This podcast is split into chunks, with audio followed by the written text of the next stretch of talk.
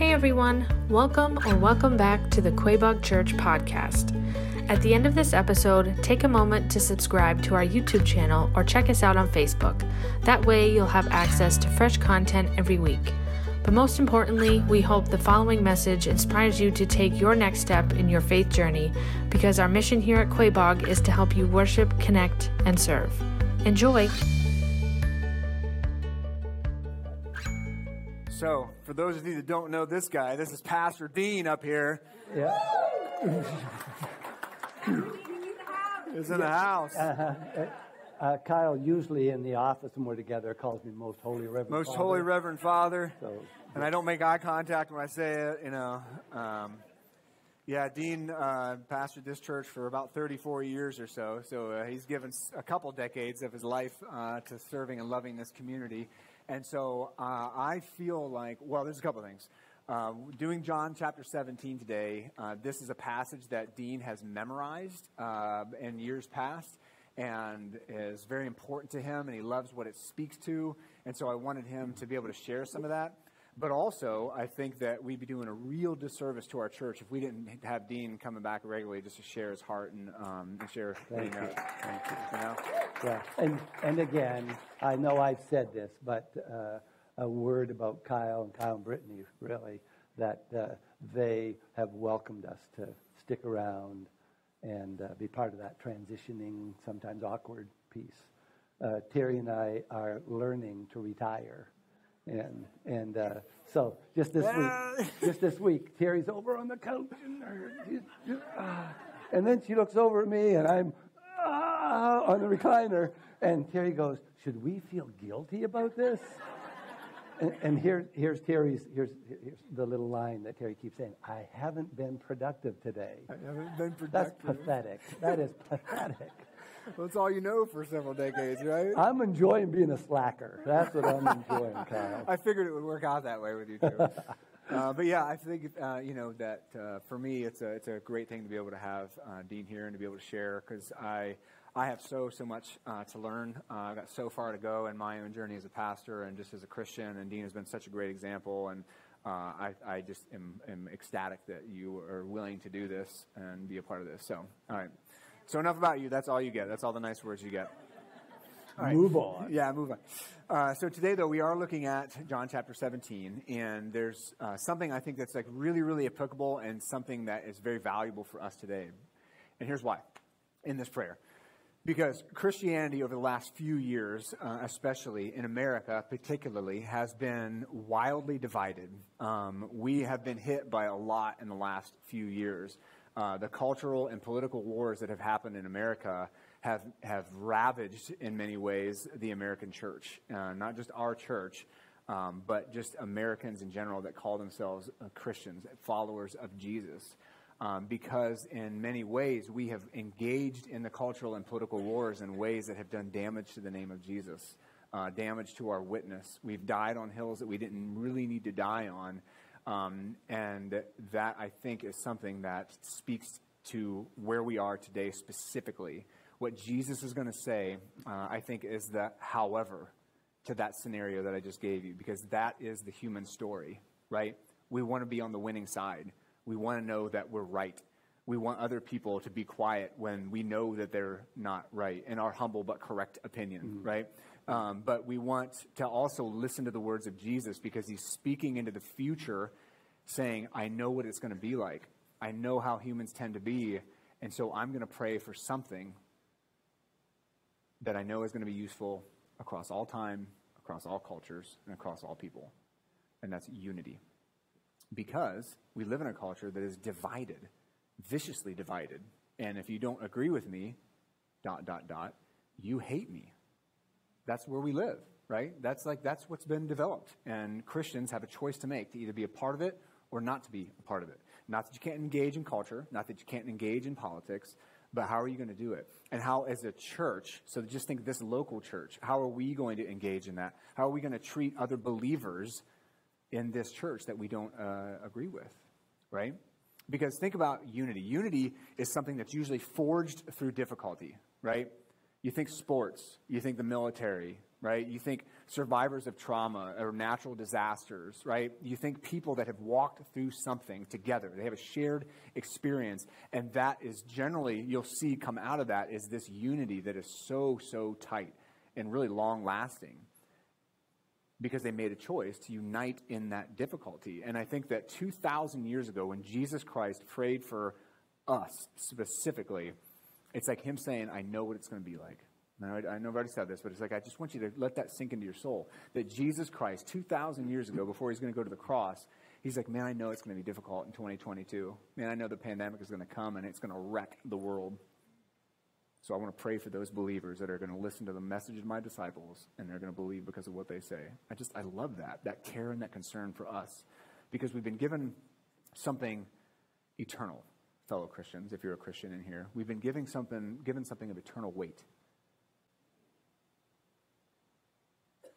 And I think it would do us well to live like that, to die over the things that are eternal, and to be very humble and open handed with things that are not eternal. I think it would do us really well, and I think it would do the kingdom of God really well to have that mindset. Mm. Now, I don't always do that. This is not a holier than thou speech. I am a very passionate person if you push the right buttons in my life, and uh, I don't always do that part well but I'm always trying to grow in that direction. Like I said, I've got a lot of growth, I've got a lot of learning to do myself. Um, but when I think of unity, it's like, okay, what about Christians? What about this church? Um, because when we have a mission as big as one that affects eternity, here's the, what I was thinking this week on this next one, PJ. Unity brings strength and it brings resolve. When you're unified, man, it's like you can do anything, right? And when you're not unified, when you see disunity or when you see division, that brings really, it brings weakness and indecision. You're incapable of completing the mission if you're not on the same page, right? Like, watch a football game. Like, watch the Patriots. I hope today there's all kind of disunity today because they're playing the Browns. And I hope the Browns, the Browns are just full of unity and strength and resolve. and the Patriots are all over the field. Okay, incomplete... okay. Okay. You get the point. You get the point. Wow. Yeah. Lord Jesus, could you just no? but, that's not the prayer. All right, right. We're back. All right, John 17. All right, we're on. We're focused. We're on. We're on mission here. Um, but when you see that, yeah, it's messy. Uh, it is really, really messy, and it's it's near impossible to accomplish any kind of goal. So if we have one as big as eternity, man, we should really be leaning into unity as followers of Jesus Christ with one another.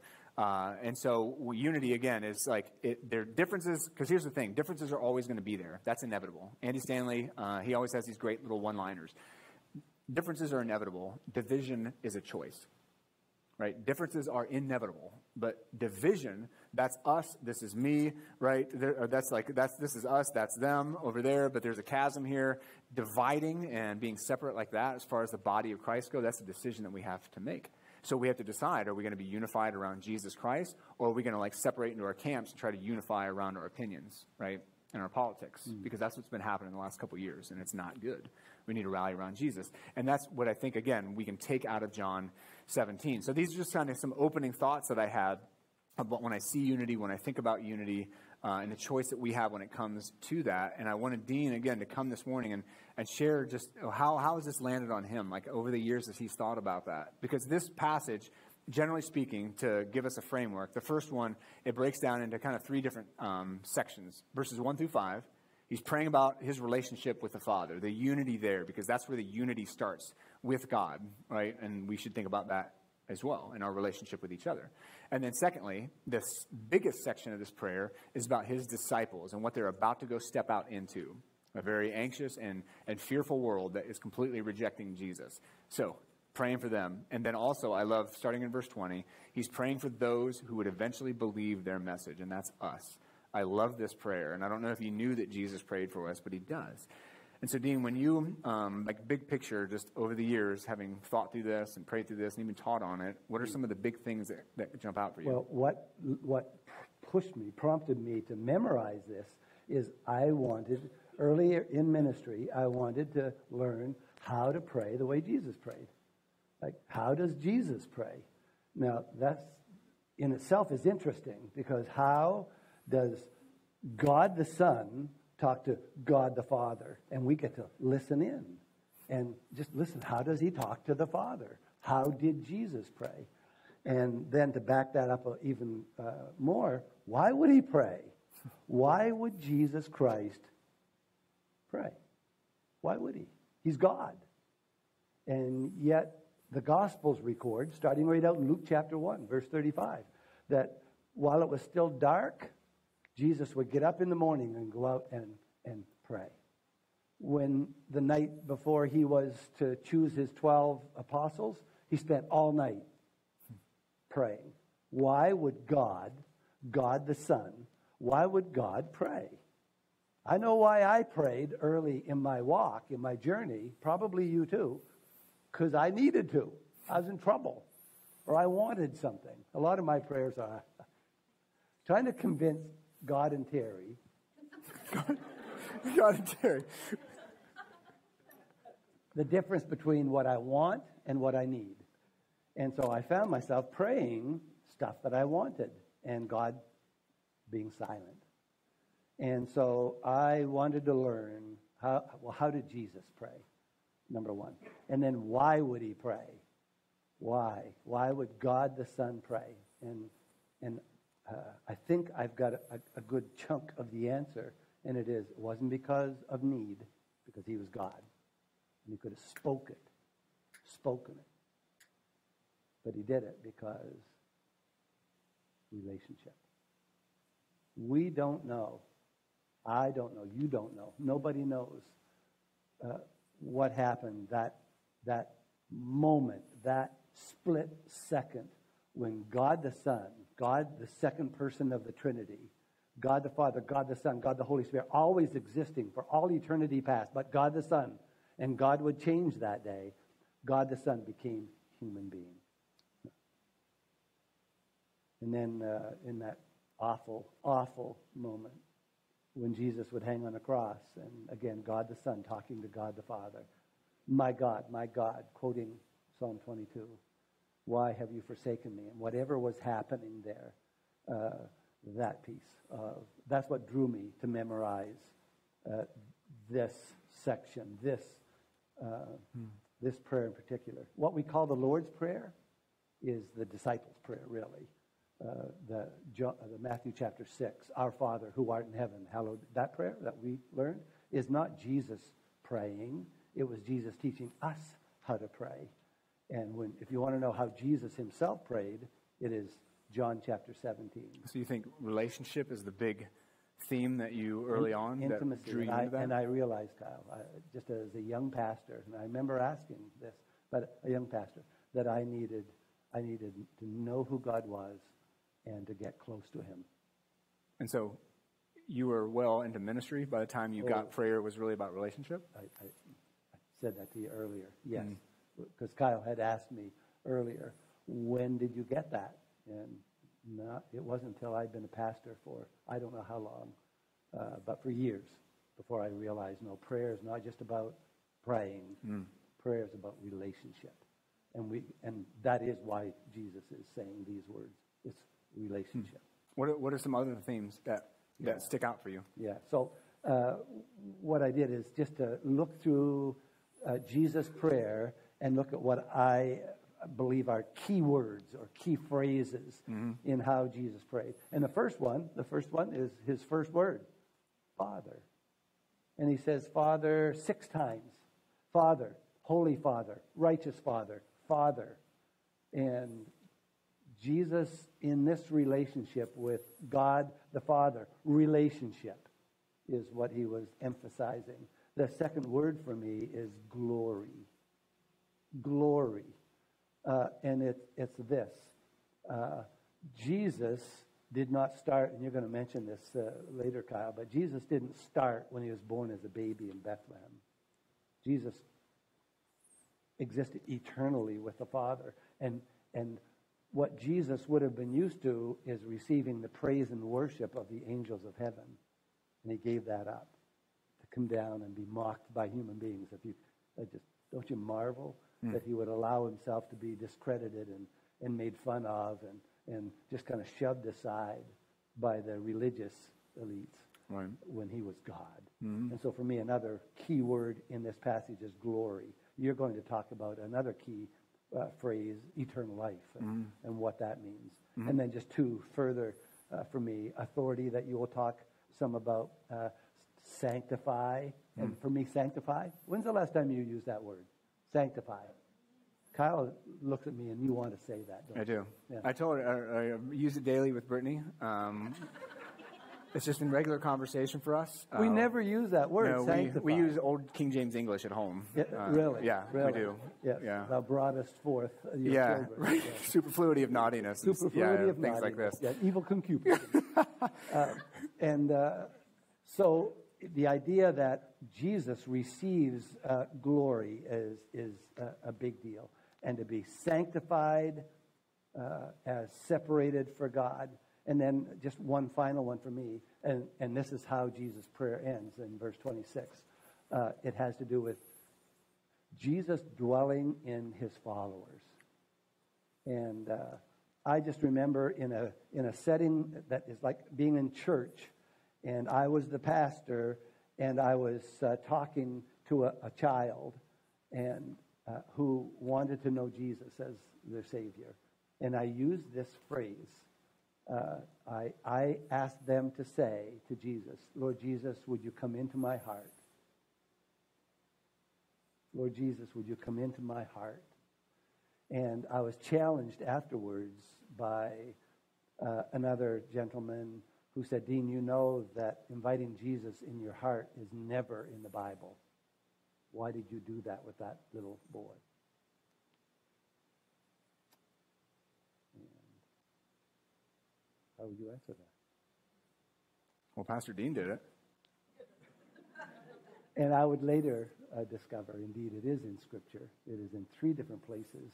Here in John 17, it's in Ephesians chapter 3 and in Colossians chapter 1, that Christ may dwell in your hearts through faith, and that you, being rooted and grounded in love, will grow up in all aspects to Him. And then Jesus saying it twice here that He might indwell His believers. And that's His finishing statement in this prayer, and that He would dwell in them. Uh, and so the presence of Jesus Christ in your life is, uh, is not only a big deal, but is from Scripture. And I had backed up on it that day because I could not give a kind of a uh, scriptural proof for it. But Jesus mentions it three different Right. times here. So for me, those are some of the key uh, pieces Okay. in, the, in here, and you're going to be uh, dwelling on at least three of them. Yeah. Yeah, so those are like those are really important words that do pop up quite a bit. And as Jesus gets into um, verse one here, uh, an interesting thing I, I wanted to point out to us is uh, he's going to pray about his relationship with the Father. And in verse one, he starts out this way. Uh, it says he looked up to heaven. Is how that starts. And so I think that's much different than for most of us what we there how many of you are familiar with that phrase with with every head bowed and every eye closed, right? And this idea that when we pray, we need to have our eyes closed and we need to have our heads bowed. That's just a cultural thing that is kind of it's not only American, but certainly is American and been taught and there's an act of reverence there and respect and, and I get that, but the problem though is what you see in the Bible is just the opposite.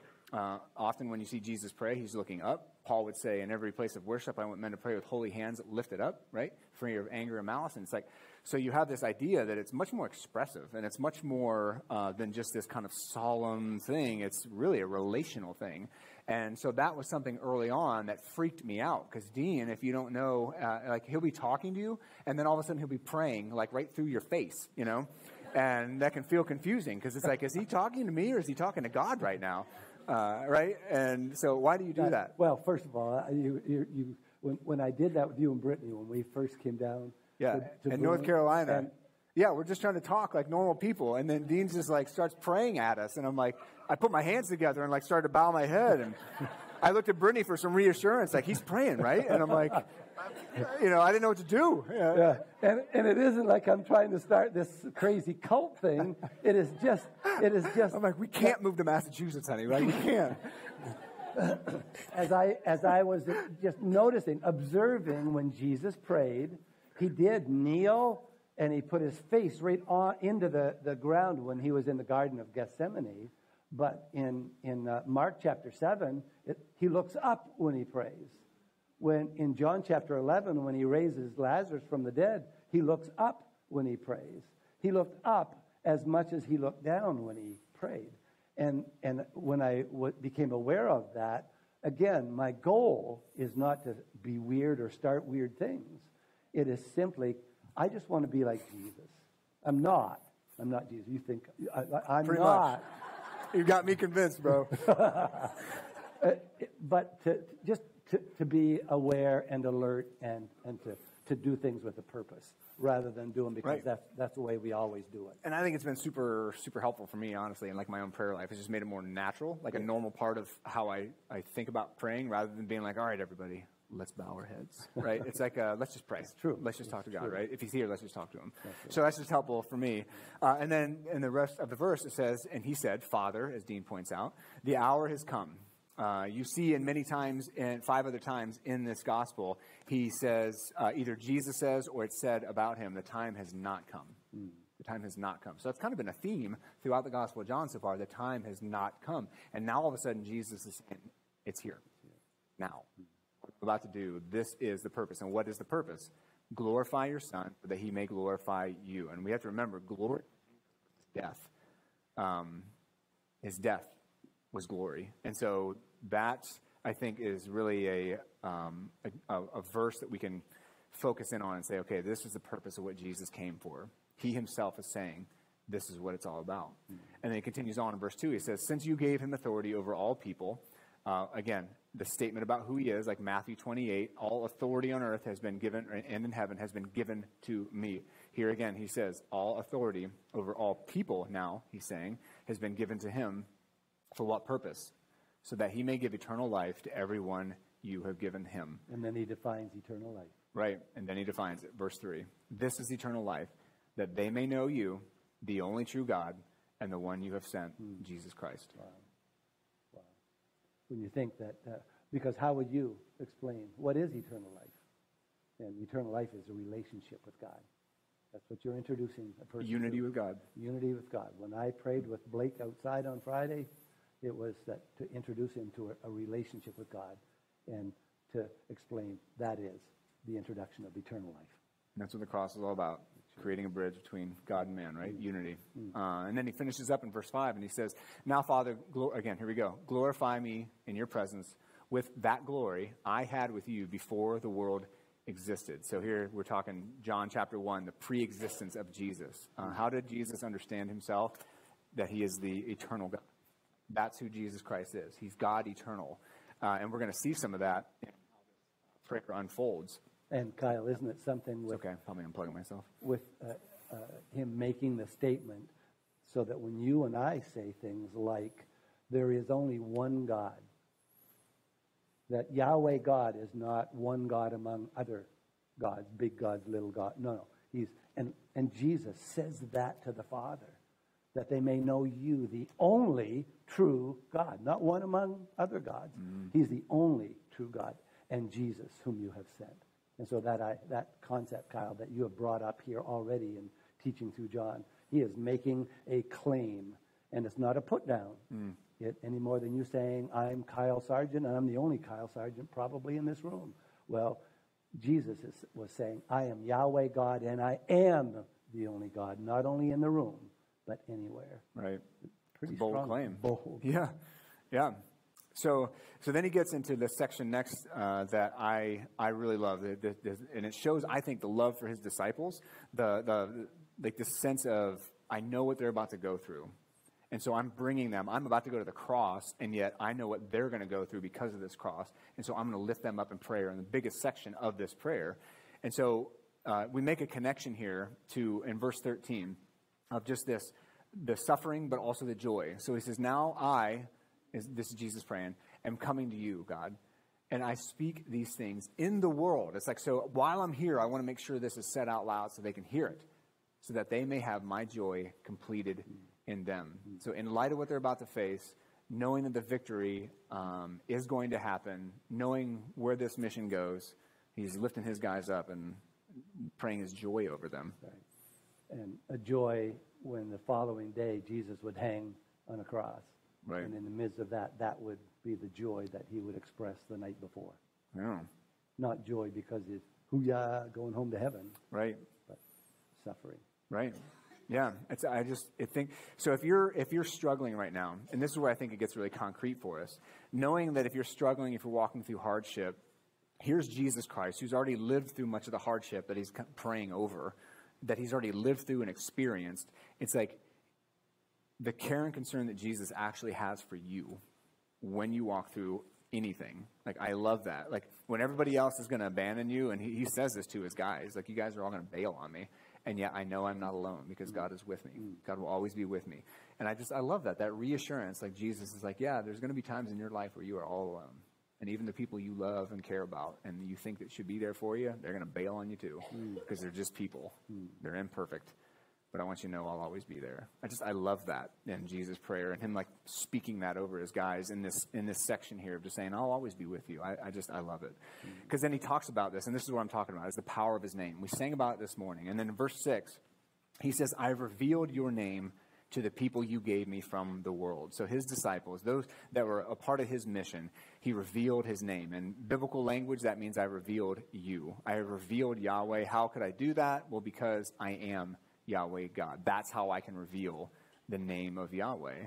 Um, that was the plan of salvation. It was the mission that Jesus was on. So I, I just love this prayer, how he speaks to that.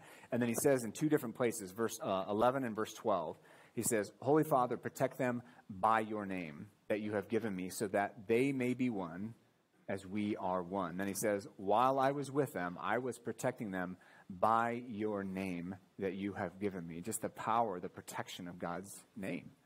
Yeah. Uh, interesting that uh, in just studying and looking through the Psalms, uh, Psalm 20 is uh, a psalm uh, that some of the Hebrew manuscripts uh, put this little caption over it. It was one of the royal psalms that David would write, and they would sing these songs, psalms, to God right before they went into battle. So it's a battle psalm. And here's how David starts out in Psalm 20, verse 1. May the Lord answer you when you are in distress. May the name, the name of the God of Jacob protect you. May he send you help from his sanctuary in heaven, and may he send you hope from Zion, his tabernacle in Jerusalem. And then we're familiar with some of the later verses. Some trust in chariots and some in horses to win battles, but we trust in the name of Yahweh our God.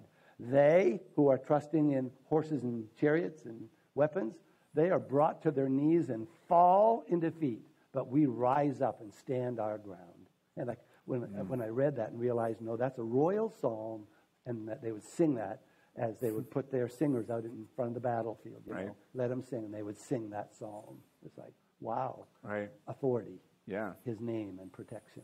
Right, and and when I was talking about this this week with Dean and thinking about this, um, I, I began to think, like, I wonder how many of us here at this church, I wonder how many of you uh, watching, you, how many here in this room, have you ever prayed Yahweh's name over your family? Mm. Have you ever prayed Yahweh's name over yourself, over your issues, over your requests? Like, have you ever done that? Have you ever prayed Yahweh's name over your enemies? Because, again, here, it's really hard to hate people that you pray for regularly. Mm-hmm. It's super hard. Kyle, it's interesting because a friend of mine just said that to me this weekend. That uh, just at the at the workplace where there are people that he has to work with, and they're kind of being a pain in the neck, pain in other body parts too, probably. And and and so this guy started praying for them, and he said, you know, it's a lot better now, because he was praying.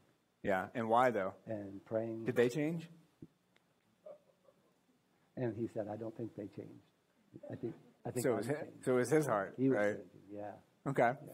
Which right? That's part Just of the process. Pray right? the name of God. Right. Over even lost people. Right. So I, I, I don't know. There's so much tied up into this, of course, but I think one of the cool things though is just how. Um, you know, Jesus gives us this example, how to pray, how it's relationship, the name and the power of God, um, but also the just the authority that I think that we have that we don't realize. Mm-hmm. You know, like just the like the knowing God's name, Yahweh of the Old Testament, Y H W H, Yod Hey Wav Hey, right? That's like God's name in the Old Testament. We have that. We have the name of Jesus Christ. Uh, there's power in that, you know, and uh, and I just don't want us to miss that. I don't want you to miss the name and the power of God in your life and how often it's said, pray this in my name, right? Or using the name of God to make promises in the Old Testament, all this kind of stuff. Like, why, why do that if there's not power in it, if there's not purpose in and, that? and the disciples that had heard him say that, they had heard him say, I am Yahweh, Mm-hmm. I am, uh, at, at this point. Uh, and uh, in, in the same setting that we're in in John chapter 17, back in chapter 14, uh, Jesus had kind of called out one of his disciples, Philip, because Philip uh, asked uh, kind of the question that was in the room, but uh, then Jesus gave him the look. So Philip says, Show us the Father, and, and that, now, then we'll be happy. Right. And Jesus says, Philip, so he calls him right out. Philip, have I been with you this long and you don't know me? Uh, you're sitting there, and if you've seen me, you've seen the Father, because I and the Father are one. Don't ask me this question anymore. That would have been awkward. I'd have been like, yeah, Philip. What's wrong with Yeah, you? Yeah, right, Jesus. High five, Jesus. I get it. Yeah, So, I know, right? they- even they weren't getting. Right. Because it says after the resurrection, some doubted and some believed. They still doubted. Yeah, Amazing, isn't it? it is. So here's Jesus kind of talking about uh, this, this idea of interacting with the world. So he's praying for his disciples, but it's still for us as well. He says in verse 14, I have given them your word. The world hated them because they are not of the world, just as I am not of the world. I'm not praying that you take them out of the world, but that you protect them from the evil one, Satan, because, you know, he's a liar. He's here to steal, kill, and destroy. And then verse 16, they are not of the world. He repeats it, just as I am not of the world. So we need to keep that in mind as we live in the world that Jesus is prepping his guys. My message, the way I'm calling you to live, this, this idea of love and this idea of freedom from sin and death, people are going to hate you for that message. This is still very valid today, 2,000 years later. Uh, it's still not a very popular message, right? Even though people say they're Christians, it's still realistically not a very popular message that Jesus gives. One of complete self denial and trust and eternal life in one way. I mean, all that messaging, that's not very popular stuff to say. And yet Jesus is just like cramming it down our throats, it can feel like. And he's like, nope, it's just the truth. It's just the truth, and people are going to hate you for it. And so here is like trying to get his guys to understand how difficult it's going to be, us, how difficult it's going to be. And then he says in verse uh, 17, sanctify them. So hagiadzo, set aside, separate by the truth. Your word is truth. So if we want to know Jesus, if we want to be able to live on mission and with purpose and with like a right identity, we need to sanctify ourselves. We need to be able to understand we're set aside for the truth. And then we need to know the truth. We actually need to read it right? And sanctify again is not a very wor- big word that we use nowadays, right? But just to It isn't. understand and, we're and the context for sanctify here also is the world. Mm-hmm. And when he's saying you're not, you, you have to live in the world. All, these verses, uh, uh, verses nine through eighteen, is about the distinction of living in the world, but you're not, you don't belong there. Right. You don't belong to the world. So what's the world to you? And and so the world for me, uh, just in, up close uh, for Terry and me. You know how you, you get near retirement. and No. We've tried to be. I don't know that. some of the more mature followers of Jesus as you near retirement. And as Terry and I get there, and we've, we've wanted to be uh, fiscally wise and prepared for retirement and all this stuff. And the, the thought that uh, has been brought to me more than once uh, has been this you, you, you have planned and you, and you will have things to live on, you'll be able to survive, all of that. But here's the thought. Uh, but if I took that all away from you, Dean, because you have it's come out of your mouth in ministry years got jesus you've got enough so if i took everything else away from you if you lived in ukraine and you had to pack in a backpack everything that you're going to have for the rest of your life what would you put in your backpack and i went okay so as much as we've tried to be fiscally wise uh, I've just said out loud to God, and Terry and I have talked about this. It all belongs to Him. Uh, I live in the world, but I'm not of this world. Yeah.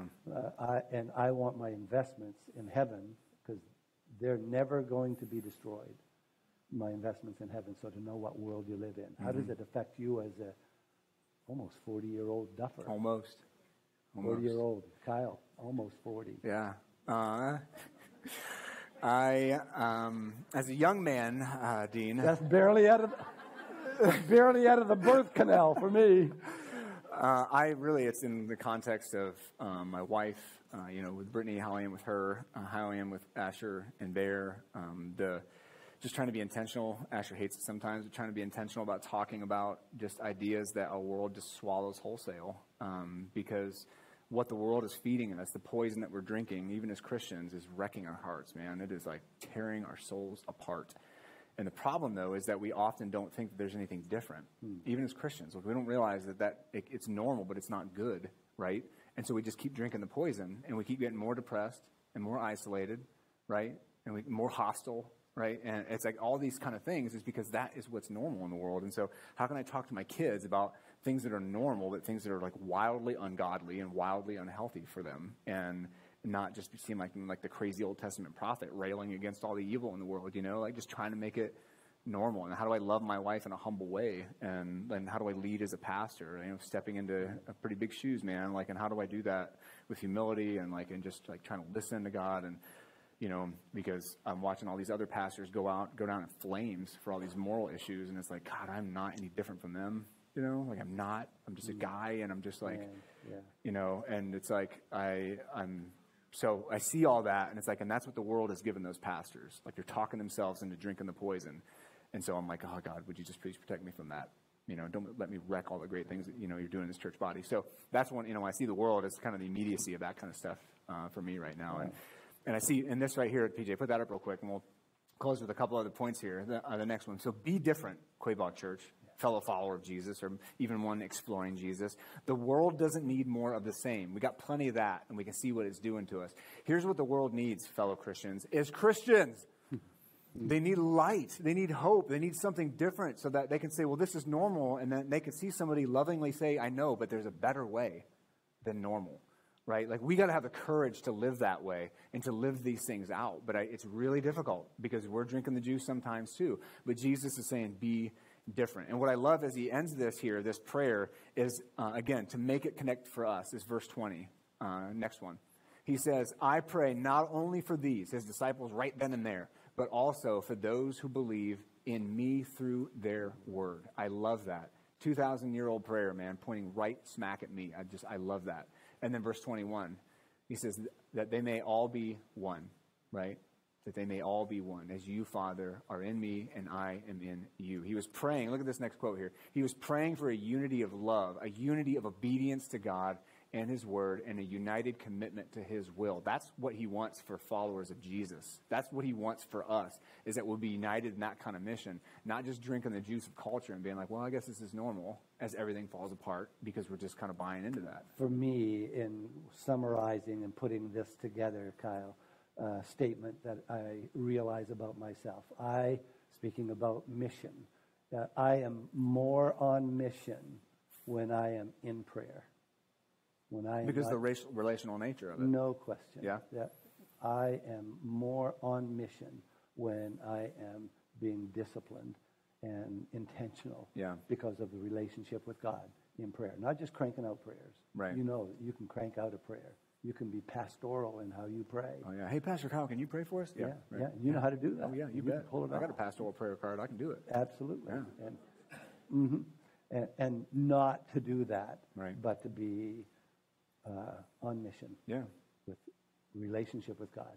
Because I say, I know what I am, and I know who I am without Jesus, Yeah. and it's not good. Right? Yeah. So here's some uh, closing thoughts here for us. Um, just things that were bouncing around in my heart. Um, let, actually, let's go back to the one that says, "Don't let the world rip us apart." No, that's one for me that um, was big. Don't let the world rip us apart. There's too much at stake. And here's a good saying for me. This is what I've been thinking about: Stay humble, follow Jesus. Say, say that again. So stay humble, follow Jesus. We're gonna make T-shirts. It's gonna be great. So uh, it, this this is like what Kyle said a few years ago, and, and when and now you can finish this. Jesus wins. the end. Okay, this is another one of those statements. What Right. does it say? Stay humble. There you You go. said it. Maybe Said a it well, I don't know. All right. And then some, here we go. Some things that I, again, specific, specifically this, this passage. We must take Jesus as he is, not as we've made him to be. Uh, two, be different. Like I said earlier, the world's got enough of the same. The world needs Jesus. Uh, like we just said, stay humble, follow Jesus. Uh, unity, remember, on our mission together as Christians, what is important? We need unity because that brings strength and resolve. Disunity brings weakness and indecision. Mm. It renders the church useless and not a part of the mission that has eternal weight. And then lastly, unite around the things that matter Jesus, his commands, and his big C church, which also includes the little c church, us. So the global church, the, those that are followers of Jesus, but also here. How do we treat each other? How, we, how do we talk with one another when we disagree? Even over sin matters, even over theological or biblical matters. So true. You want to pray? Yeah. Can you, can you pray? Make it relational. Make it. Make it. Uh, I didn't say uh, in this service, but do you know that the prayer Jesus just prayed here, 26 verses, if for you to say it passionately takes three and a half minutes. I've said it hundreds of times. Three and a half minutes, a little over if you go crazy. Uh, three and a half minutes. And Jesus would take three and a half minutes to pray for you. Mm-hmm. Uh, would you stand? And thank you uh, for those of you at home for joining us today. But Lord, I, I say thank you. Thank you, Lord Jesus, that somehow you inspired John to, to be able to record this so that we can listen in on mm. how God the Son would speak with God the Father yeah. and how you would talk about what would matter. And it would happen on the night before you would lay your life down as a sacrifice for all of human sin. Wow, Jesus. Thank mm. you. Thank you. Thank you that you'd look into the future and, and see Kyle and, and redeem him, that mm-hmm. you'd look into the future and see Dean and, and redeem him. Thank you that you'd teach us how to talk to our Heavenly Father mm-hmm. honestly about what matters. Yeah. Uh, we love you here, Jesus. Thank you yes, that Lord. you love your people, and thank you that we're your church. Yeah. Amen. Amen. And thanks, Pastor Dean, for thank stepping you. in today. Thank you, Pastor Kyle. Yeah. Once again, thanks for listening. If you enjoyed today's message, we'd love for you to subscribe to the podcast so you get notified of new content every week. Remember, we want to help you worship, connect, and serve. So if you live in the central Massachusetts area, we would love for you to engage with us on Sundays. For more information, service times, and details about our children's and youth ministries, visit us at quaboagchurch.org. Have a blessed week.